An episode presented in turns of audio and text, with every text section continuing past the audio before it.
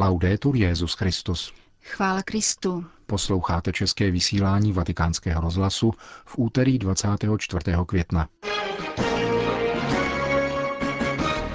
Papež František dnes kázal o čtyřech nezbytných náležitostech cesty ke svatosti. Doufám, že humanitární summit přinese konkrétní výsledky, říká kardinál Parolin, který vede delegaci svatého stolce na konferenci v Istanbulu. Ti, kdo zabíjejí křesťany a muslimy ve jménu islámu, chápou islámské texty špatně, ať už záměrně či z nedbalosti, říká vrchní imám Univerzity Al-Azhar profesor Ahmad Al-Tajib po svém včerejším setkání s papežem v rozhovoru, který vám přiblížíme na závěr našeho pořadu, kterým provázejí Jana Gruberová a Milan Glázer.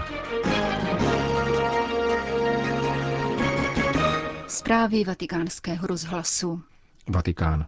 Bezúhoně kráčet v boží přítomnosti, kázal dnes papež František v kapli domu svaté Marty, znamená ubírat se ke svatosti. Toto nasazení však potřebuje srdce, které umí odvážně doufat, dát se v šanc a jednoduše se otevřít boží milosti. Svatost se nekoupí, nedosáhne se jí ani těmi nejlepšími lidskými silami. Jednoduchá svatost všech křesťanů, naše svatost, kterou máme denně pěstovat, řekl v úvodu Petrův nástupce, je cesta, kterou se lze ubírat jedině za podpory čtyř nezbytných náležitostí. Odvahy, naděje, milosti a obrácení. Papež komentoval liturgické čtení z prvního listu svatého Petra, který označil za malý traktát o svatosti. A ta spočívá především v bezúhoném putování v boží přítomnosti.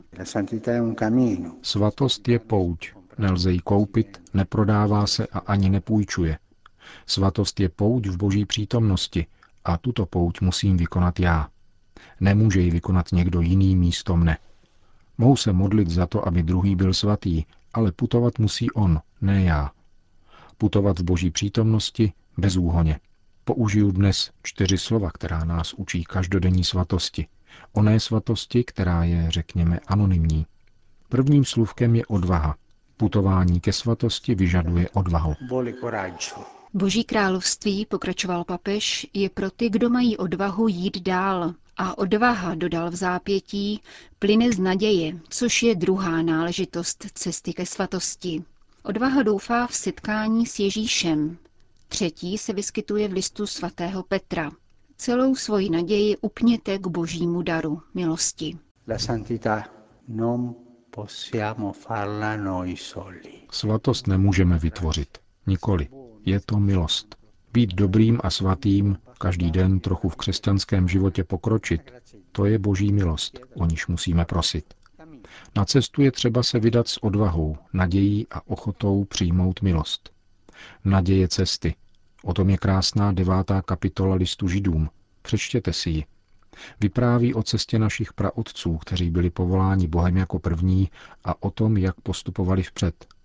O našem otci Abrahamovi čteme, Vystěhoval se, ačkoliv nevěděl, kam jde. Měl však naději.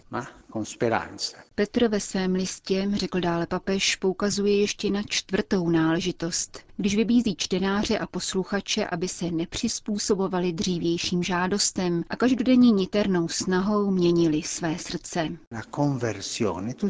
Každodenním obrácením. Někoho možná napadne, ale odček obrácení je třeba konat pokání a bičovat se. Ne, nikoli. Jde o malá obrácení. Když dokážeš nepomlouvat druhého, jsi na dobré cestě stát se svatým. Je to jednoduché. Já vím, že vy nikdy druhé nepomlouváte. Chceli se mi kritizovat bližního, kolegu z práce, kousnu se trochu do jazyka. Jazyk trochu opuchne, ale ozdraví se váš duch. Být na cestě bez velkých umrtvování. Jednoduše. Cesta svatosti je prostá. Nevracet se zpět, ale stále a statečně jít vpřed. Končil papež František dnešní kázání v domě svaté Marty.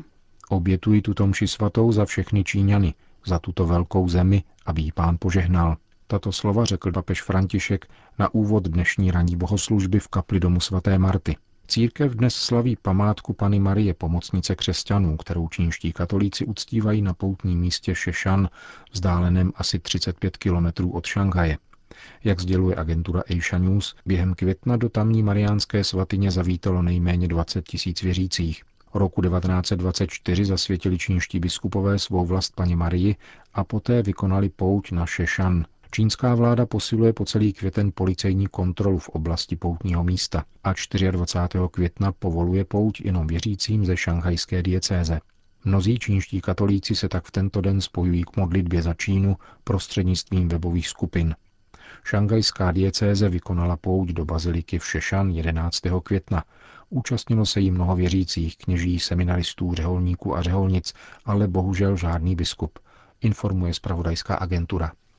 Istanbul v hlavním tureckém městě pokračuje druhým dnem jednání Světový humanitární summit, na kterém svatý stolec zastupuje tříčlená delegace v čele s kardinálem státním sekretářem. Jak kardinál Parolin uvedl pro naše mikrofony, mnozí účastníci schůzky usilují o to, aby nezůstalo jen u slov, níbrž aby se jednání projevilo v konkrétních krocích.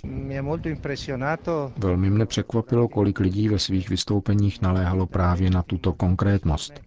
Nestačí pindarovský patos, níbrž musíme dát hmatatelnou odpověď. Nyní nelze říci, zda něco takového skutečně nastane, avšak vůle tu je.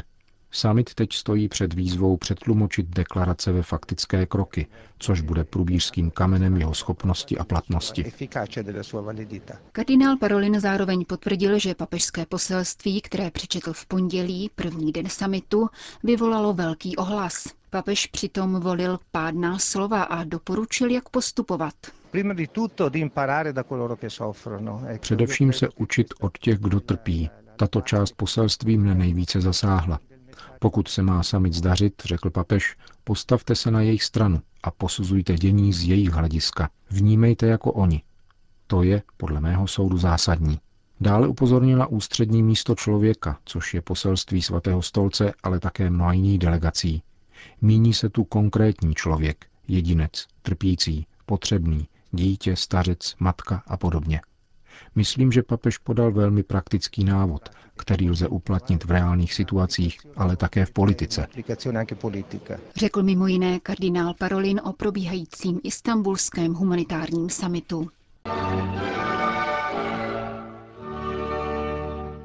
Po audienci v Apoštolském paláci udělil vrchní imám Univerzity Al-Azhar profesor Ahmad Al-Tajib exkluzivní rozhovor vatikánským médiím. Tři jejich redaktoři rozmlouvali v rezidenci egyptského velvyslance při svatém stolci s tímto významným exponentem sunnického islámu. Co můžete říci o svém setkání s papežem Františkem a atmosféře, v níž se odehrávalo? Prvním velmi silným dojmem je, že tento muž je mužem pokoje. Mužem, který následuje nauku křesťanství, které je náboženstvím lásky a míru. Viděli jsme, že jeho svatost je člověkem, který chová úctu k jiným náboženstvím a prokazuje ji jejich následovníkům. Je člověkem, který zasvěcuje svůj život také službě chudým a bědným a bere na sebe odpovědnost za člověka obecně. Je to asketický člověk, který se vzdal pomíjivých požitků světského života. Všechny tyto rysy s ním sdílíme a proto jsme cítili přání se s tímto člověkem setkat, abychom na tomto rozlehlém společném poli společně pracovali pro lidstvo. Jaké povinnosti mají velcí náboženští představitelé a náboženští vůdci v dnešním světě? Jsou to povinnosti těžké i závažné zároveň, protože víme, jak jsme si řekli také s jeho svatostí, že všechny moderní filozofie a sociální ideologie, které vzali do svých rukou vedení lidstva a zároveň byly vzdáleny náboženství a vzdáleny nebesům, stroskotali ve svých pokusech učinit člověka šťastným a odvést ho pryč od válek a prolévání krve. Myslím, že pro představitele božských náboženství nadešla chvíle, kdy mají silně a konkrétně ukázat lidstvu novou orientaci směrem k milosedenství a míru, aby se lidstvo mohlo vyvarovat velké krize, kterou nyní trpíme. Člověk bez náboženství představuje nebezpečí pro svého bližního. Myslím, že dnes, v tomto 21. století, se lidé začali rozhlížet kolem a hledat moudré vůdce, kteří by je mohli vést správným směrem. Toto všechno nás přimělo k dnešnímu setkání a k této debatě i k dohodě o zahájení správných kroků správným směrem.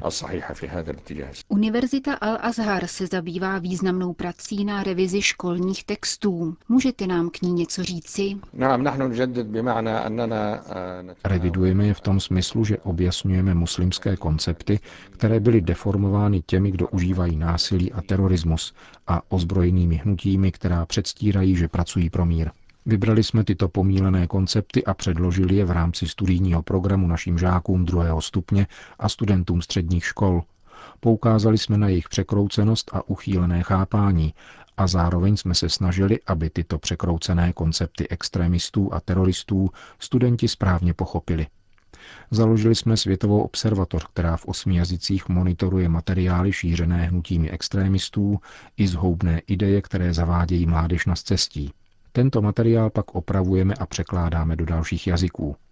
A prostřednictvím domu egyptské rodiny, který združuje muslimy a všechny křesťanské konfese v Egyptě a je společným projektem Al-Azhar a těchto církví, se snažíme odpovídat těm, kdo využívají příležitostí a čekají v záloze, aby mohli mezi křesťany a muslimy rozsévat zmatky, roztržky a konflikty.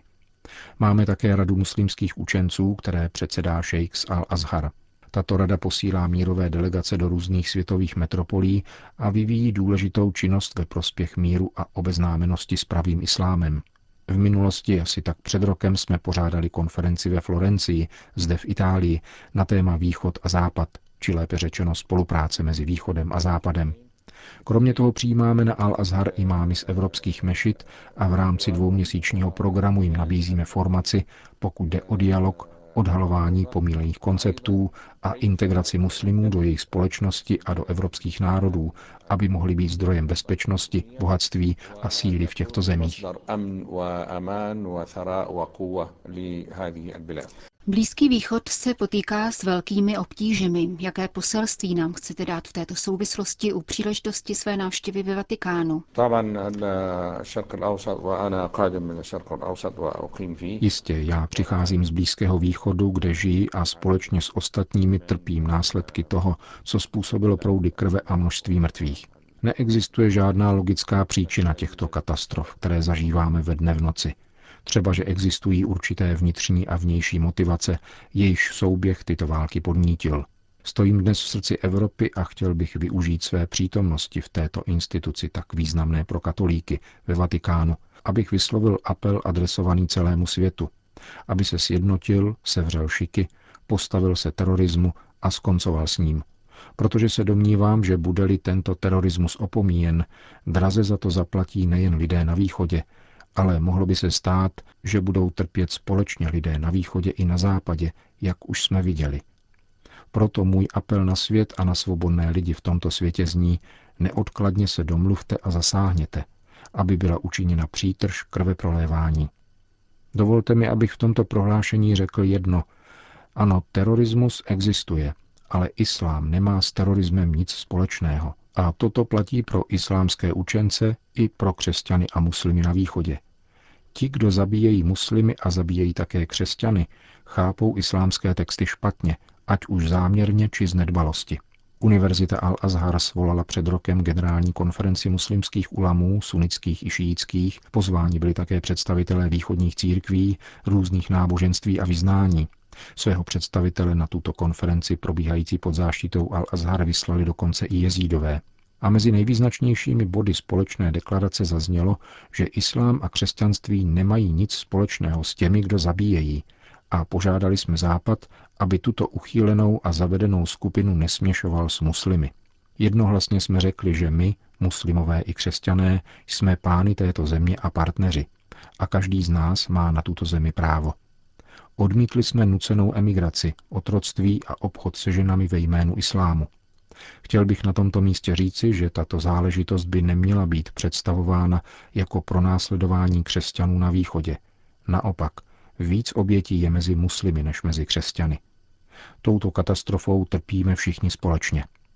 Stručně řečeno, chtěl bych uzavřít s tím, že nelze svalovat vinu na náboženství kvůli deviacím některých jeho následovníků, protože v každém náboženství existuje uchýlená skupina, která pozvedla prapor náboženství, aby v jeho jménu zabíjela.